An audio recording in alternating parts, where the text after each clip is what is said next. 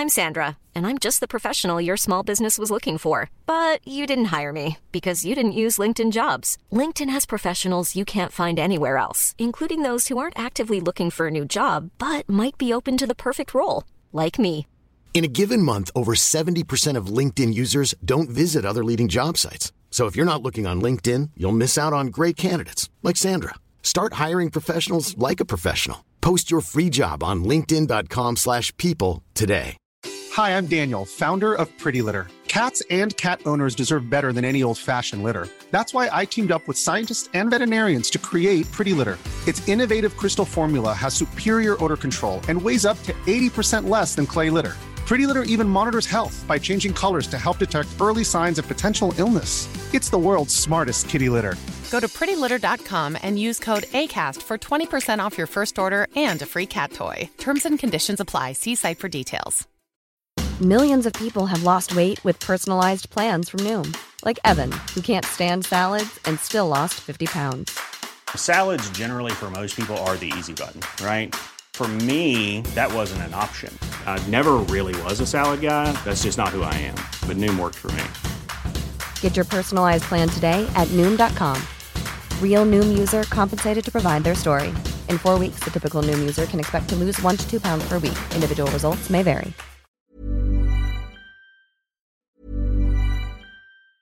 Hi, I'm Daniel, founder of Pretty Litter. Did you know cats tend to hide symptoms of sickness and pain? I learned this the hard way after losing my cat, Gingy. So I created Pretty Litter, a health monitoring litter that helps detect early signs of illness by changing colors, saving you money and potentially your cat's life. Pretty Litter is veterinarian developed, and it's the easiest way to keep tabs on your fur baby's health right at home. Go to prettylitter.com and use code ACAST for 20% off your first order and a free cat toy. Terms and conditions apply. See site for details. Hiring for your small business? If you're not looking for professionals on LinkedIn, you're looking in the wrong place. That's like looking for your car keys in a fish tank. LinkedIn helps you hire professionals you can't find anywhere else, even those who aren't actively searching for a new job but might be open to the perfect role. In a given month, over 70% of LinkedIn users don't even visit other leading job sites. So start looking in the right place. With LinkedIn, you can hire professionals like a professional. Post your free job on linkedin.com/people slash people today. سلام. سلام. من مشتاق فراحتم. و منم امیر کیومرسی. و شما روی یه نیم خطی از اسکریت هستید. نیم خط اولش. نیم خط اولش. نیم خط ها در واقع مینی اپیزود هایی هستند که توش ما قراره در مورد یک سری ابهامات و سوال های پرسیده شده از طرف شما صحبت بکنیم. و شما رو در جریان روند ساخت و برنامه ای که واسه آینده پادکست داریم قرار بدیم. توی این مینی اپیزود ما قراره برنده خط دوم اسکریت رو هم اعلام بکنیم. پس حتما تا آخر این مینی اپیزود با ما باشید.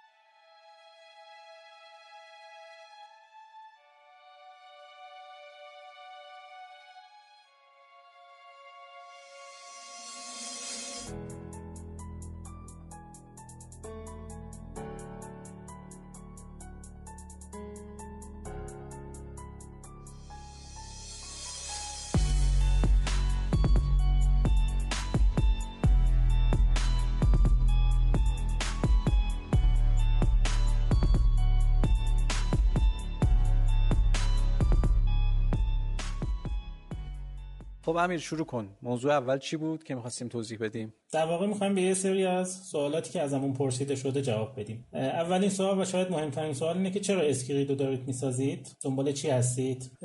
چیزی که ما دنبالش هستیم اینه که بیایم یه سری دانسته های قبلیمون رو که خیلی هم بدیهی به نظر می‌رسن رو به چالش بکشیم و در واقع به اون فرضیات یا دانسته ها یا باورها تلنگر بزنیم. کمک می‌کنه که بتونیم یه سری خطاهای فکری رایج رو شناسایی بکنیم. درسته. این خطاهای احتمالاً این خطاهای رایج هم منظور از رایج این نیستش که بگیم حتما عموم مردم یا اکثریت مردم بهش باور دارن. ما هر جا احساس بکنیم یک جمعیتی وجود داره که یک چیزی رو بهش باور داره که علم یه خورده اونو به چالش کشیده یا اصلا ردش کرده ما تو اون حوزه ورود می‌کنیم و می‌بینیم حرف علم چیه. مثل همین اپیزود زمین تختگرایان که واسه خیلی عجیب بود که اصلا ادعی وجود دارن که این باور رو دارن ولی در واقع بیشتر از ده میلیون نفر هستند روی کره زمین که فعلا به این موضوع باور دارن و روز به روزم داره به تعدادشون افزوده میشه. البته گاهن هم خیلی بدیهی تر از این باورها رو می‌تونیم به چالش بکشیم. هر چیزی که هر چیزی که خیلی خیلی بدیهی به نظر میاد من اینو میگم مشابه میگم هر چیزی که دیگه خیلی بدیهی به نظر میاد رو آدم بد نیست روش یه مکس بکنه. یه مثال می‌خوام بزنم. خیلی مثال عجیبیه برای خود منم خیلی عجیبه. ما دیگه بدیهی تر از شاید پدر مادر که نداریم. خب میگم آقا ایشون پدر شماست ایشون هم مادر. چون از بچگی هم چش باز کردیم. بودن اینا پدر و مادرن.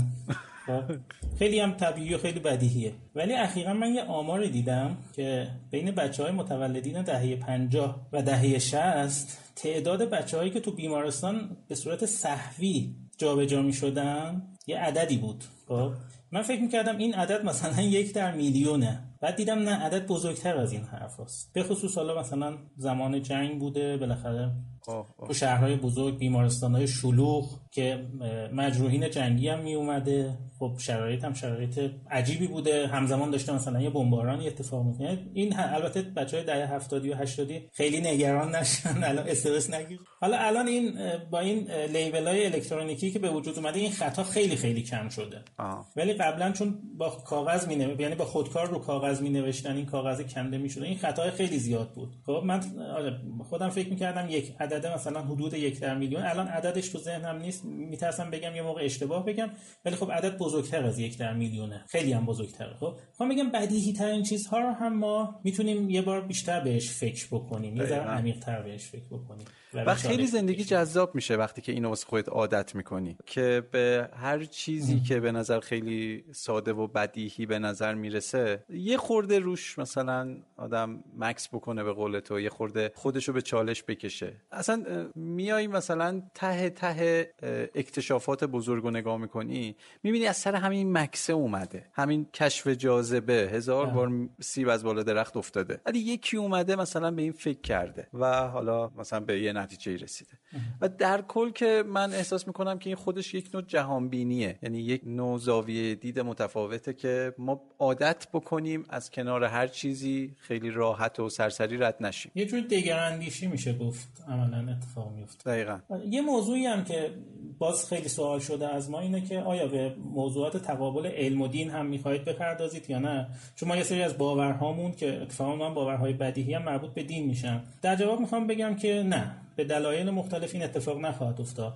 اولا اینکه ما منظورمون از علم علم تجربیه و خب معمولا دین به سوالاتی پاسخ میده که علوم تجربی یا قادر به پاسخگویی نیستن در حوزه علوم تجربی نمی گنجه. بیشتر میره رو مسائل فلسفی و و سایر مسائل فقهی و دینی و اعتقادی. دوم اینکه خود منم تخصصش حالا مجتبی تو رو نمی‌دونم چقدر در این حوزه دین تخصص دارم من که خیلی تخصصی ندارم و بهتره که در اون حوزه ورود نکنم. خودمو صاحب صلاحیت نمی‌دونم برای این کار. و حالا بنا به یه سری دلایل دیگه ما نمی‌خوایم این کار رو بکنیم. درست. نه منم خب منم در زمینه دین تخصصی ندارم که بگم که مثلا متخصصم یا ولی خب نظراتی میشه داد در کل ولی صحبت اینه که تو اسکریت نمی گنجه. اسکریت یک پادکست علمیه. پادکست فلسفی نیست. ما برای اینکه بخوایم بیایم راجع به دین و اینجور مسائل صحبت بکنیم باید فلسفه قاطی قضیه بکنیم و قصد نداریم که زیاد وارد اون فاز بشیم. ما در زمینه مشاهدات تجربی و علمی قرار صحبت بکنیم. فقط من یک نظر اینجا بدم. کلا کسانی که می‌خوان دین رو با علم اثبات بکنن یا رد بکنن به نظر من دارن بیراه میرن. یعنی اصلا دو تا مقوله جدا از همه که حالا تو بخوای مثلا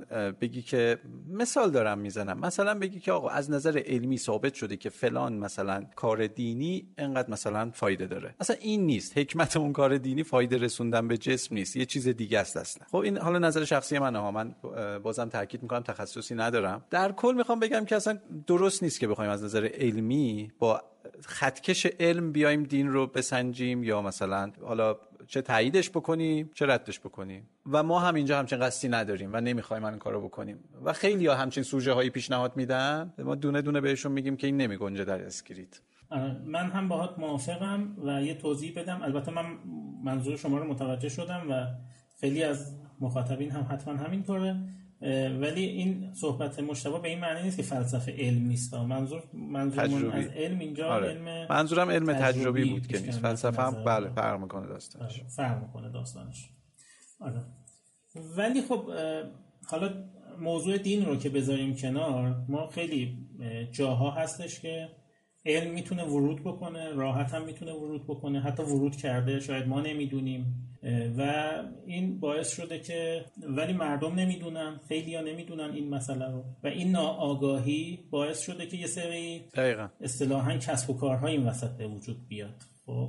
ما فراموش نکنیم که در طی 200 سال گذشته و حتی قبلتر حالا من نمی‌دونم ولی حالا 200 سال گذشته که کتابای تاریخی ایرانی رو می‌خونیم می‌بینیم که چقدر توی ایران فرهنگ رمالی فرهنگ کفبینی فرهنگ فالبینی نمی‌دونم فرهنگ از اینجور چیزا بوده و چقدر آدمایی بودن که با ایجاد باورهای کاذب از مردم پول گرفتن. همین الان هم خیلی زیادن. تو ایران خیلی زیادن.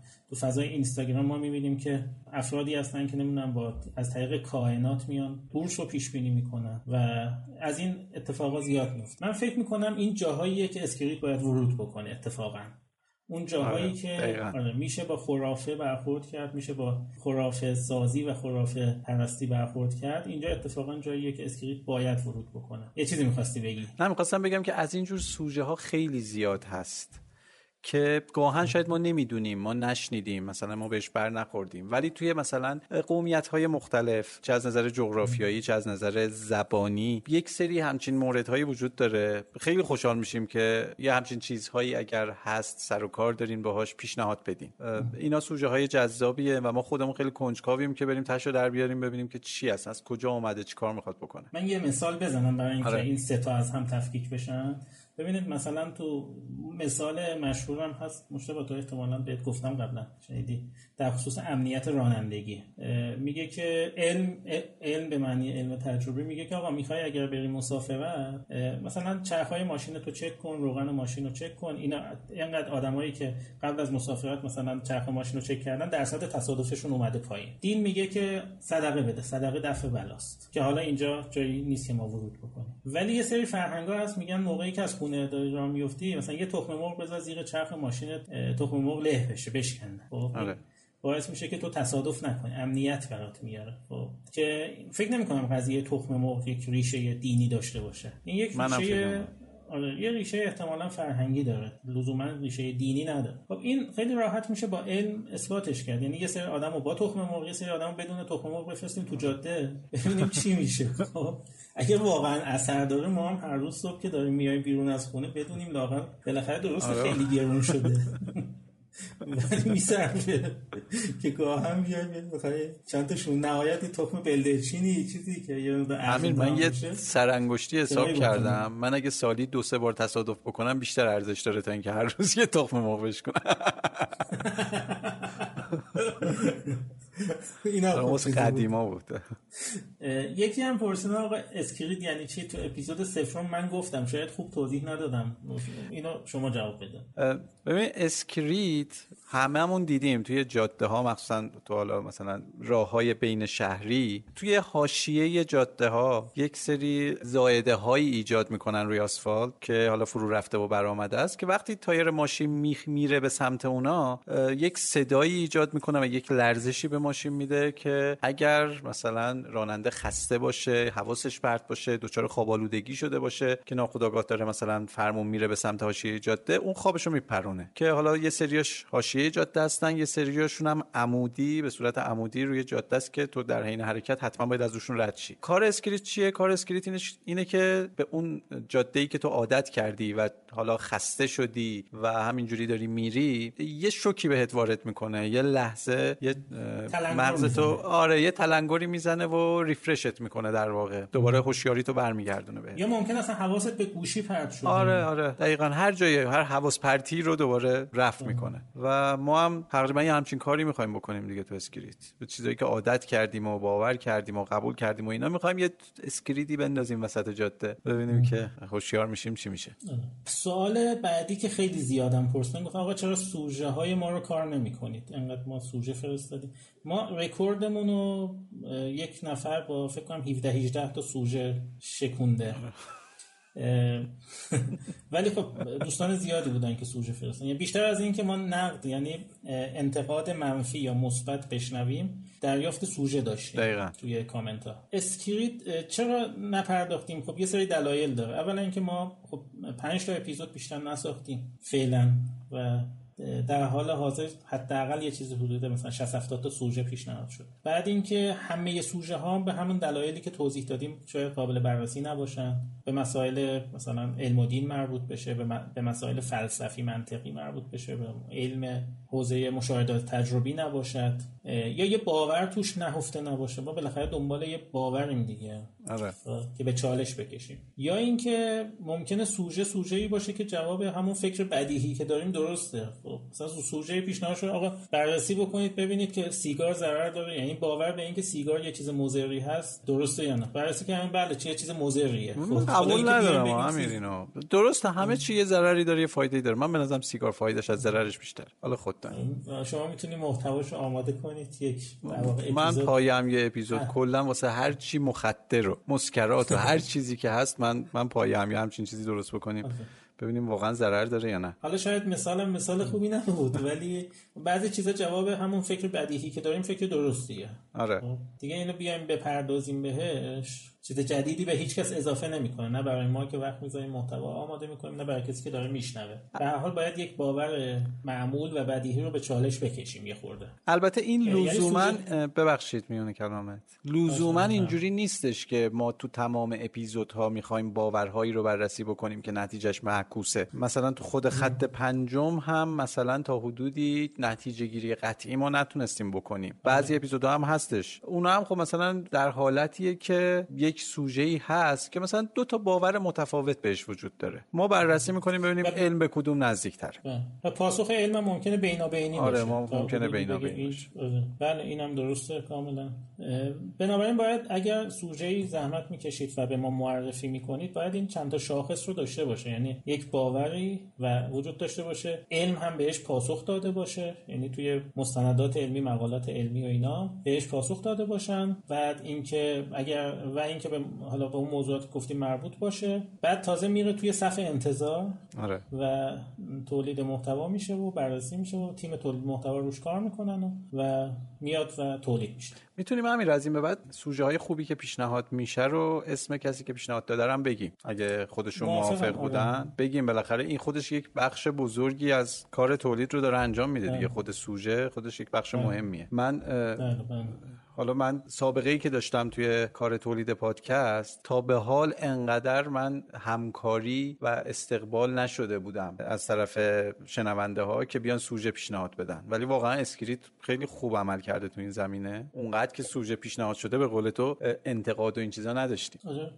من حالا من از مخاطبین می‌خوام که یه مقدار ما رو هم نقد بکنن. یعنی اگر جای بجز البته فنی چون فنی خیلی زیاد نقد آره دیگه ظرفیتمون پر نمی‌دونم کیف کیفیت صدا و نمی‌دونم کیفیت میکروفون اینا خودمون می‌دونیم آره، و داریم درستش می‌کنیم. ولی رو محتوا هم ما رو نقد بکنید. و اگر فکر می‌کنید جایی باید بیشتر کار بشه بیشتر عمیق‌تر کار بشه حتما بگید. مطالب علمی اگر حتی کسانی که سوژه پیشنهاد می‌کنن اگر مطلب علمی هم دارن مقاله چیزی دارن برای ما بفرستن.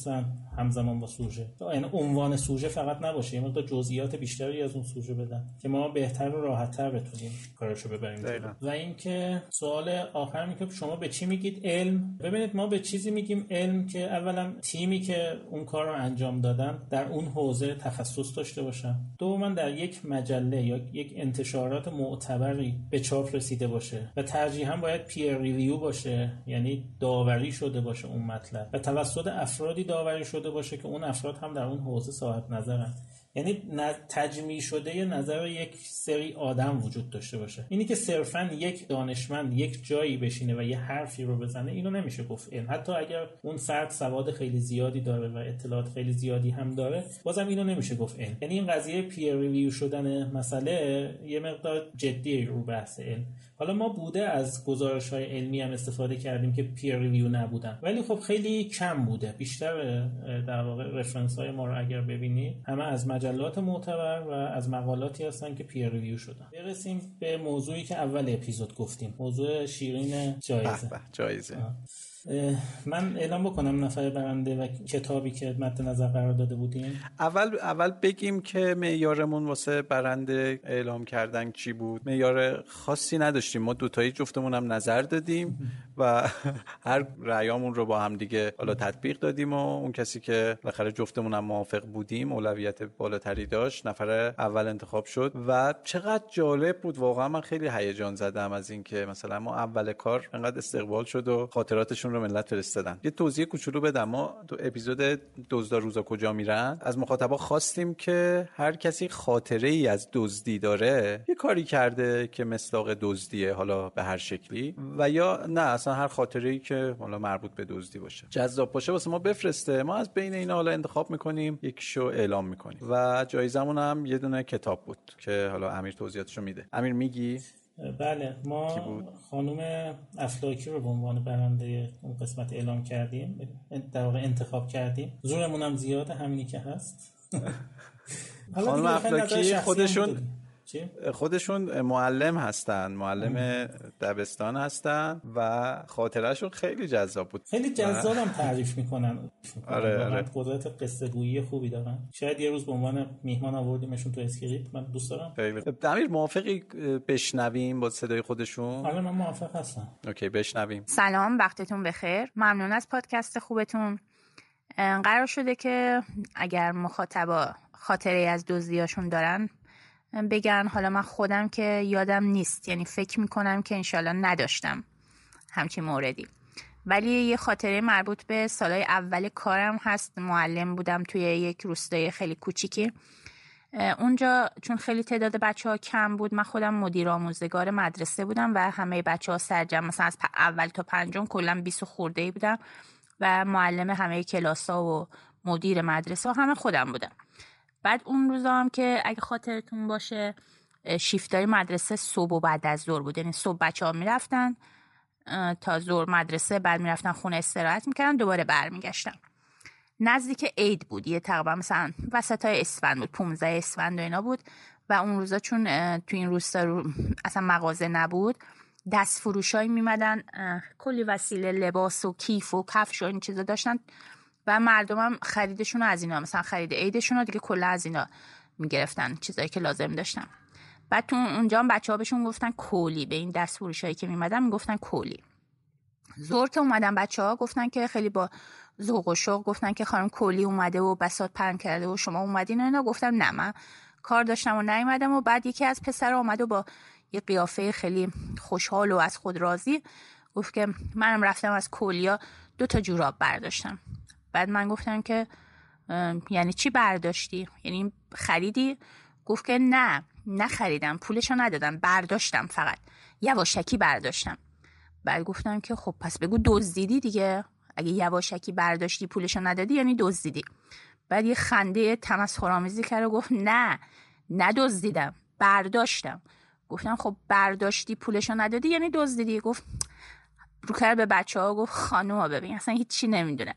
بچه هم یه نگاهی به من کردن و یه خنده تمسخرآمیزی که یعنی من هیچی نمی‌دونم. ولی من خیلی اعصابم خورد شده بود. گفتم ببخشید من چی نمی‌دونم که شما می‌دونین؟ بعد اینم دستشو زد به کمرش و گفت که انگار می‌خواد یه مسئله خیلی مهمی یا برای یه نفر که اصلا هیچ اطلاعی نداره توضیح بده. گفت ببین وقتی آدم یه چیزی از کسی بر میداره و اون نفر متوجه نمیشه اصلا این اسمش دزدی نیست. اگر از کسی وسیله برداشتی و اون فهمید دنبالت کرد خواست تو رو بگیره یا پول اون وسیله رو ازت بگیره اون میشه اسمش دزدی. من الان اون نفهمیده که من این وسیله شو برداشتم. اصلا نمی‌دونه که من این جورا رو ازش برداشتم. پس دزدی حساب نمیشه. بعد من همطور با تعجب نگاهش می‌کردم گفتم خب تو رفتی وسیله که اون پول داده خریده را بدون اجازه برداشتی. پولش هم ندادی پس این میشه دزدی. می‌گفت خانم نگاش کن میگم اون نفهمیده که من اینو برداشتم. وقتی نفهمیده چجوری دزدیه؟ یعنی یه استدلال خیلی روشم پافشاری می‌کرد. بعد آخر سرم همشون به این نتیجه رسیدن که من اشتباه می‌کنم و خانم هیچی نمی‌دونه. حالا خیلی احترام ما نگه داشتن که نگفتن خانم هیچی نمی‌فهمه. خانم هیچی نمی‌دونه و با تاسف یه سری تکون دادن و خلاصه من نتونستم بهشون حالی کنم که این اسمش دزدیه چون اصلا کلا یه باور دیگه از دزدی داشتم. نمی‌دونم هنوزم اون باور رو دارن یا نه ولی اینطوری برای من توجیه کردن که اون اصلا اسمش دزدی نیست. امیر من یه پیشنهاد بدم. میگم که ما قراره یه دونه کتاب بخریم و ارسال بکنیم واسه نفر هم خب حالا این این کار رو ما می‌خوایم ادامه دار داشته باشیم. هر از گاهی تو اپیزودها این کار رو انجام بدیم. به نظرم اگر موافق باشی چون انتخابمون هم سخت بود دیگه. حالا مثلا رتبه دوم و سوم و اینا رو ما سخت انتخاب کرد اگر موافق باشی ما برنده رو بکنیم سه تا. به جاش کتاب الکترونیک بگیریم. واسهشون کتاب الکترونیک بگیریم توی این اپلیکیشن های کتابخوان. حالا من اسم نمی‌برم. تبلیغ نشه. حالا فردا اگر اومدن اسپانسرمون شدن اسمشون هم می‌بریم.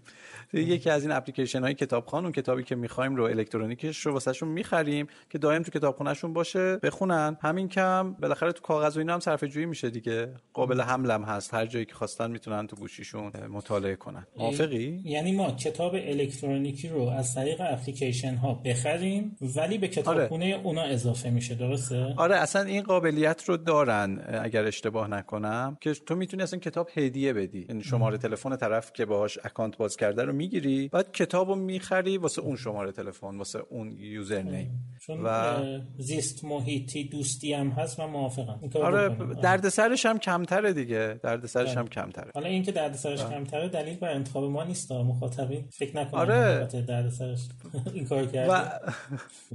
نه کلا واسه اونا هم دردسرش کمتره واسه ما هم کمتره. و اینکه به جای یه نفر هم می‌تونیم مثلا به سه نفر سه نفر شما نفر دوم سومم بگو منم کتابو معرفی کنم. نفر دوم سوم من با چیزی که جلومه و مقایسه می‌کنم دقیقا نمی‌دونم الان دومشون کدوم بود سومشون کدوم بود. ولی یکیشون خانم فریبا جعفریه و یکیشون هم مسعود وحد به جایی که من یادم درست خوندی یعنی دومی و سومی رو درست خوندی. هرچند فرقی هم نمی‌کنه دیگه ما بالاخره سه نفر رو انتخاب کردیم. آره. بعد خاطره مسعود هم خیلی جذاب و اصلا یه طور خفنی بود. خب دیگه الان صدای خانم افلاکی رو پخش کردیم به نظرم اگه صدای این دوستان پخش نشم در واقع اچافه دیگه نه؟ اونا هم بشنویم. آره بشنویم. سلام. خاطری که می‌خوام تعریف بکنم مربوط میشه به زمان مدرسه و موقعی که کلاس چهارم دبستان بودم. اون موقع معلممون چند وقت یک بار ازمون امتحان املا می‌گرفت و خب بهمون گفته بود که هر کسی که تا آخر سال توی 20 از این امتحان ها نمره 20 بگیره یه جایزه خیلی خوب می‌گیره از من. خب چون جایزه خیلی خفن بود تقریبا همه ما مشتاق بودیم که این جایزه رو بگیریم. خلاصه تا آخر سال من این تعداد 20 ها رو داشتم. اما خب از اونجایی که خیلی سر به هوا و بازی گوش بودم برگه همو گم می‌کردم. آخر سال وقتی که معلم ازمون برگه همون رو خواست من رفتم دیدم کلا 18 تا برگه دارم. این دوتا رو گم کردم. و خب وقتی که فکر کردم به این نتیجه رسیدم که خب چون من نمراتم کامل بوده جایزه حق منه. و خب این بیدی عدالتیه که من این جایزه رو نگیرم. در نتیجه برای حل این مشکلی فکری به ذهنم زد. کاری که کردم این بود. من اون برگه هایی که گم شده بود چون می‌دونستم از چه درساییه نشستم از رو همون درسا املا نوشتم به خودم نمره 20 دادم و انزای معلممون رو هم با تلاش خیلی زیاد جل کردم. در نتیجه خب جایزه هم گرفتم. ولی خب اون موقع جایزه خیلی بهم به نچسبید. الانم که بهش فکر می‌کنم اونم که چندان خاطره دلچسبی نبوده. و خب علت این که فکر می‌کنم از همین اتفاقات شبه دزدیه به خاطر اینه که خب موقع بقیه بچه ها ممکن بود شرایط منو داشته باشن. یعنی نمراتشون کامل باشه ولی برگاهشون رو گم کرده باشن. سلام مشتبه سلام امین. امیدوارم حالتون خوب باشه. می‌خوام براتون داستان بزرگترین سبقت قرن رو بگم. کلیت داستان اینه که اول ما خیلی سال پیشه مال اصلی هست اون موقع من یکم کار بد می‌کردم خلافکار بودم متخلف بودم و اصل زندگی می‌کردم. یه روز یه دونه دستگاهی بود که کنار ساحل بندر شهید رجایی. یه دستگاهی بود که خیلی عجیب بود شکلش مثل یه تانکری بود که عمودی گذاشته باشید تو آب به نظر میاد تو گل نشسته. خب درچهاش مثل این زیدیایی ها بسته می‌شد و باز می‌شد. بعد من یه روز با موتور داشتم چرخ می‌زدم رفتم اون اطراف و خب به سرم زد که برم داخلش یه نگاه بندازم. با کنجکاوی زیاد یه دیوار موگیر بود. از روی اون رفتم تا نزدیکی هم دستگاهه. نمی‌دونم چی بود یا هرچی رفتم داخلش. خیلی جالب بود برام که چیزای داخلش بود که من همش تعجب می‌کنم از اون درچه کوچیک چجوری اینا آوردن داخل. واقعا. و یه سری قفسه بود که در پوشه استیل داشت یا هر چیزی. مثل کلیدای معمولی آتش نشانی هست تو شرکت ها با اونو باز می‌شد. یعنی با پیچ‌گوشتی هم باز می‌شد. بعد چند تاشو باز کردم. دیدم داخلش یه جعبه های خیلی بزرگ و خفنی هستش که پیچ زیادی داره. با پیچ خیلی زیاد تعداد خیلی زیاد بسته شدن. و به سرم زد برم ابزار بیارم اینا رو باز کنم ببینم چی چیه داخلش. box به این بزرگی به این خفنی به این زخ... زخیمی. با این همه پیچ خیلی توجه من جلب کرد. پیچاشون هم بوکس بود و رفتم آچار خریدم و آچار فرانسه و پیشگوشتی و اینجور که مشکلی پیش نم دوباره برگشتم و شروع کردم باز کردن با بدبختی باز کردم. انقدر درچه وزش سنگین بود. ولی به حال باز کردن این درچه خیلی سخت بود و داخلش می‌دونی چی بود؟ یه چیزایی مثل سرور مثل ریسیور مثل ریسیور ماهواره هم چیزایی. فکر کنم سرور با علم الان هم فکر کنم موقع سرور بودم اونا داخلش. خب عجیب بود توی داخل اون box ها بود. بعد من دو تاش باز کردم. حوصله‌ام کشید این box رو باز کردم. اون ریسیورهای سرور که داخلش بود در بردم. بعد اینا رو بردم بیرون و نمی‌دونستم کجا برم آب کنم مشتری چجوری از کجا پیدا کنم اینا چیه. ریختمشون داخل یه گونی و گذاشتمشون داخل یه لوله گیر که توی اون دیوار موجگیر بود. دیوار موجگیر یه جوری شیبداری بود مثل مثل هرم مازلو از بغل. مثل مثلثی ولی خب روش دیگه به که تیز بشه صاف بود. ولی پایینش زخیم تر از بالاترش بود. بعد داخل اینا هر پنجاه متر صد متر بودن نمی‌دونم چند متر. یه دونه لوله گذاشته بودن که لوله خیلی بزرگ و زخیم که آب از این ور مرزگیر به اونورم بره. یعنی نمی‌دونم چجوری توضیحش بدم ولی یه همچین لوله هم بود که آدم می‌تونست مثلا خم شده از داخلش رد بشه از این ور دیوار بره اون ور دیوار. در تصمیم گرفتم که اینا رو بزنم داخل یکی از این لوله ها این رسیورها این سرورها. جعبه سیاه جعبه سیاهی که باز کرده بودم با اون تجهیزات. بعد می‌دونی مشتاق به خودم فهم میگم که اگه هواپیما از این جعبه سیاه داشته باشه که اصلا نمی‌تونه پرواز کنه خیلی سنگینه. این جعبه سیاه چی هواپیما بهش میبندن؟ جعبه سیاه نبندن راحت پرواز می‌کنه. خلاصه که ظهر بود و اینا. هوام خنک به شرجی نبود. من اینا گذاشتم داخل یکی از همین لوله ها گفتم میرم شب میام تاریکی میبرمش. برم ببینم اصلا کسی سر در میاره چی می‌تونم بفروشم به کسی. رفتم و یه مالخر سراغ داشتم و پرسجوی هم کردم ولی خب باز به هم مالخره رسیدم. در نهایت بهش گفتم که آره من شیراز خیلی رو می‌شناسم. بیا من برات آبش می‌کنم بیا من بهت میگم چی چیه پولون.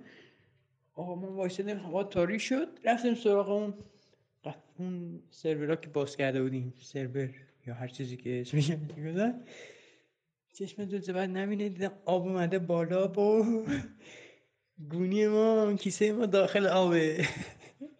آخ آخ آخ من کشیدم بالا. آب ازش اینی تامجیری هستش که موقع که مثلا به خودش شلیک می‌کنی با این ساشمی این جسترش یه حالا سوراخ سوراخ میشه بعد آب میره آب می‌خوره بعد این آب کش ازش می‌بره و آب میپاشه بالا. من از آب آوردم بالا همینجوری آب ازش میپاشید بالا. از این کیسه و میپاشید نیمه مرا خلاصه سعی کردم آبش رفت و خیلی تکرونش دادم خیلی سعی کردم مثلا آب دیگه داخلش نباشه. خب ببرم نشونه مالخر بدم. ولی خب خیلی هم حرفی کار نکردم. چون وقتی بردم پیش مالخر یکی از اونها بهش دادم. این برمر کرد و جای فیشر اینا که نداشت. و حتی یادم نمیاد جای فیشر شد ولی دکمه مکمه اصلا نداشت. یعنی دکمه نداشت مثل این رسیوی که بزنیم. پلیشه یا پاسشه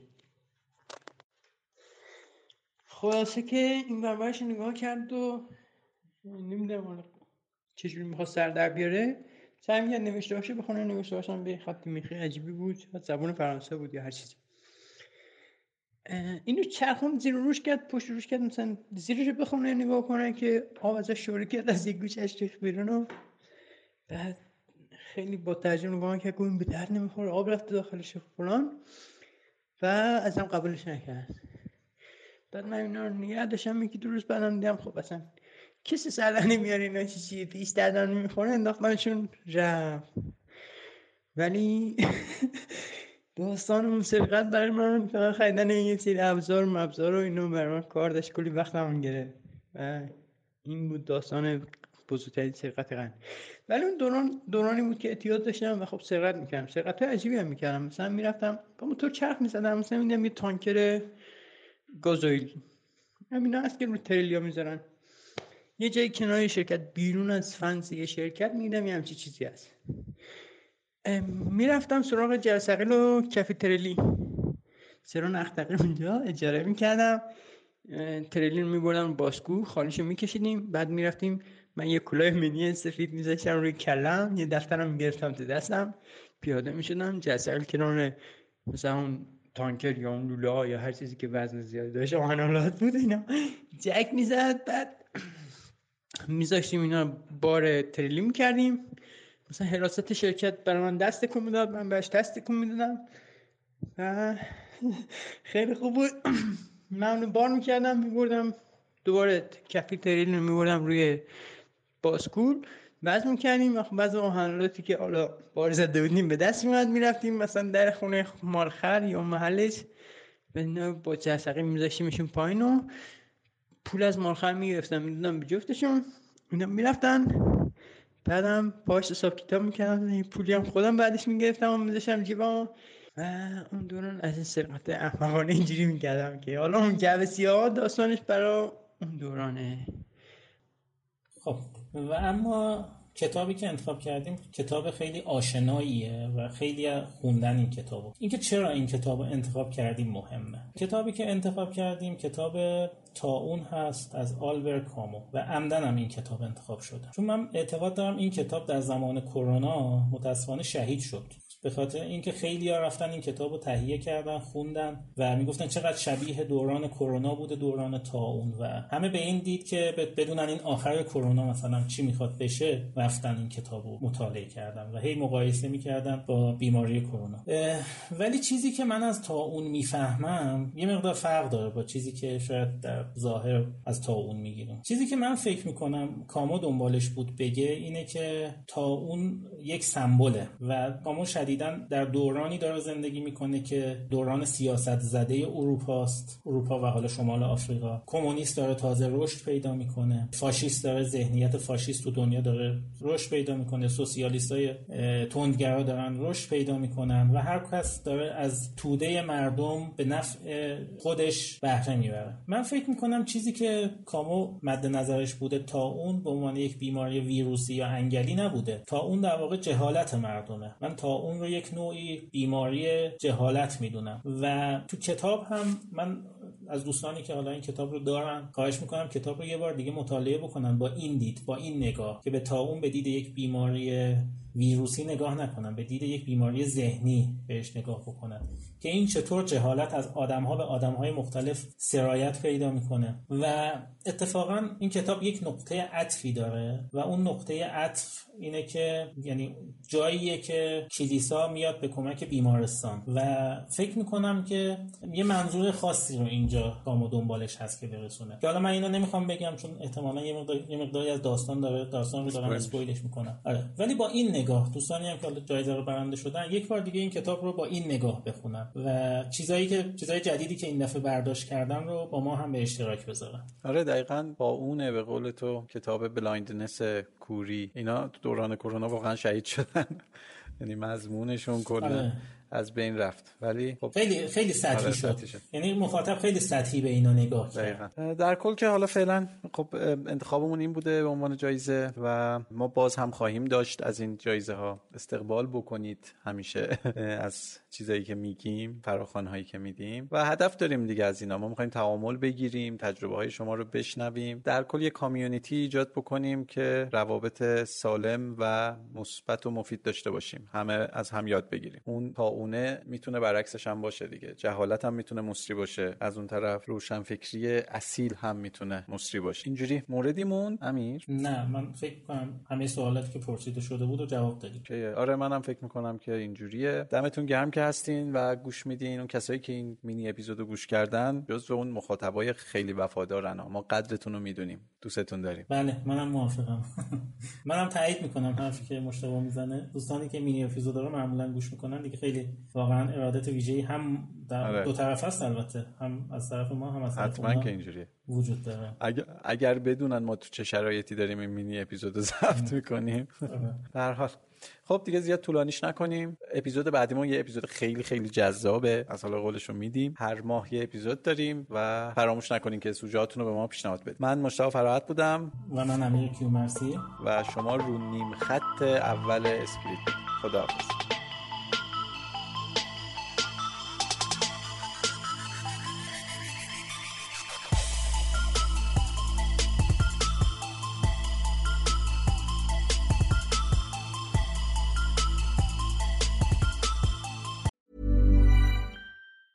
Hi, I'm Daniel, founder of Pretty Litter. Did you know cats tend to hide symptoms of sickness and pain? I learned this the hard way after losing my cat, Gingy. So I created Pretty Litter, a health monitoring litter that helps detect early signs of illness by changing colors, saving you money and potentially your cat's life. Pretty Litter is veterinarian developed, and it's the easiest way to keep tabs on your fur baby's health right at home. Go to prettylitter.com and use code ACAST for 20% off your first order and a free cat toy. Terms and conditions apply. See site for details.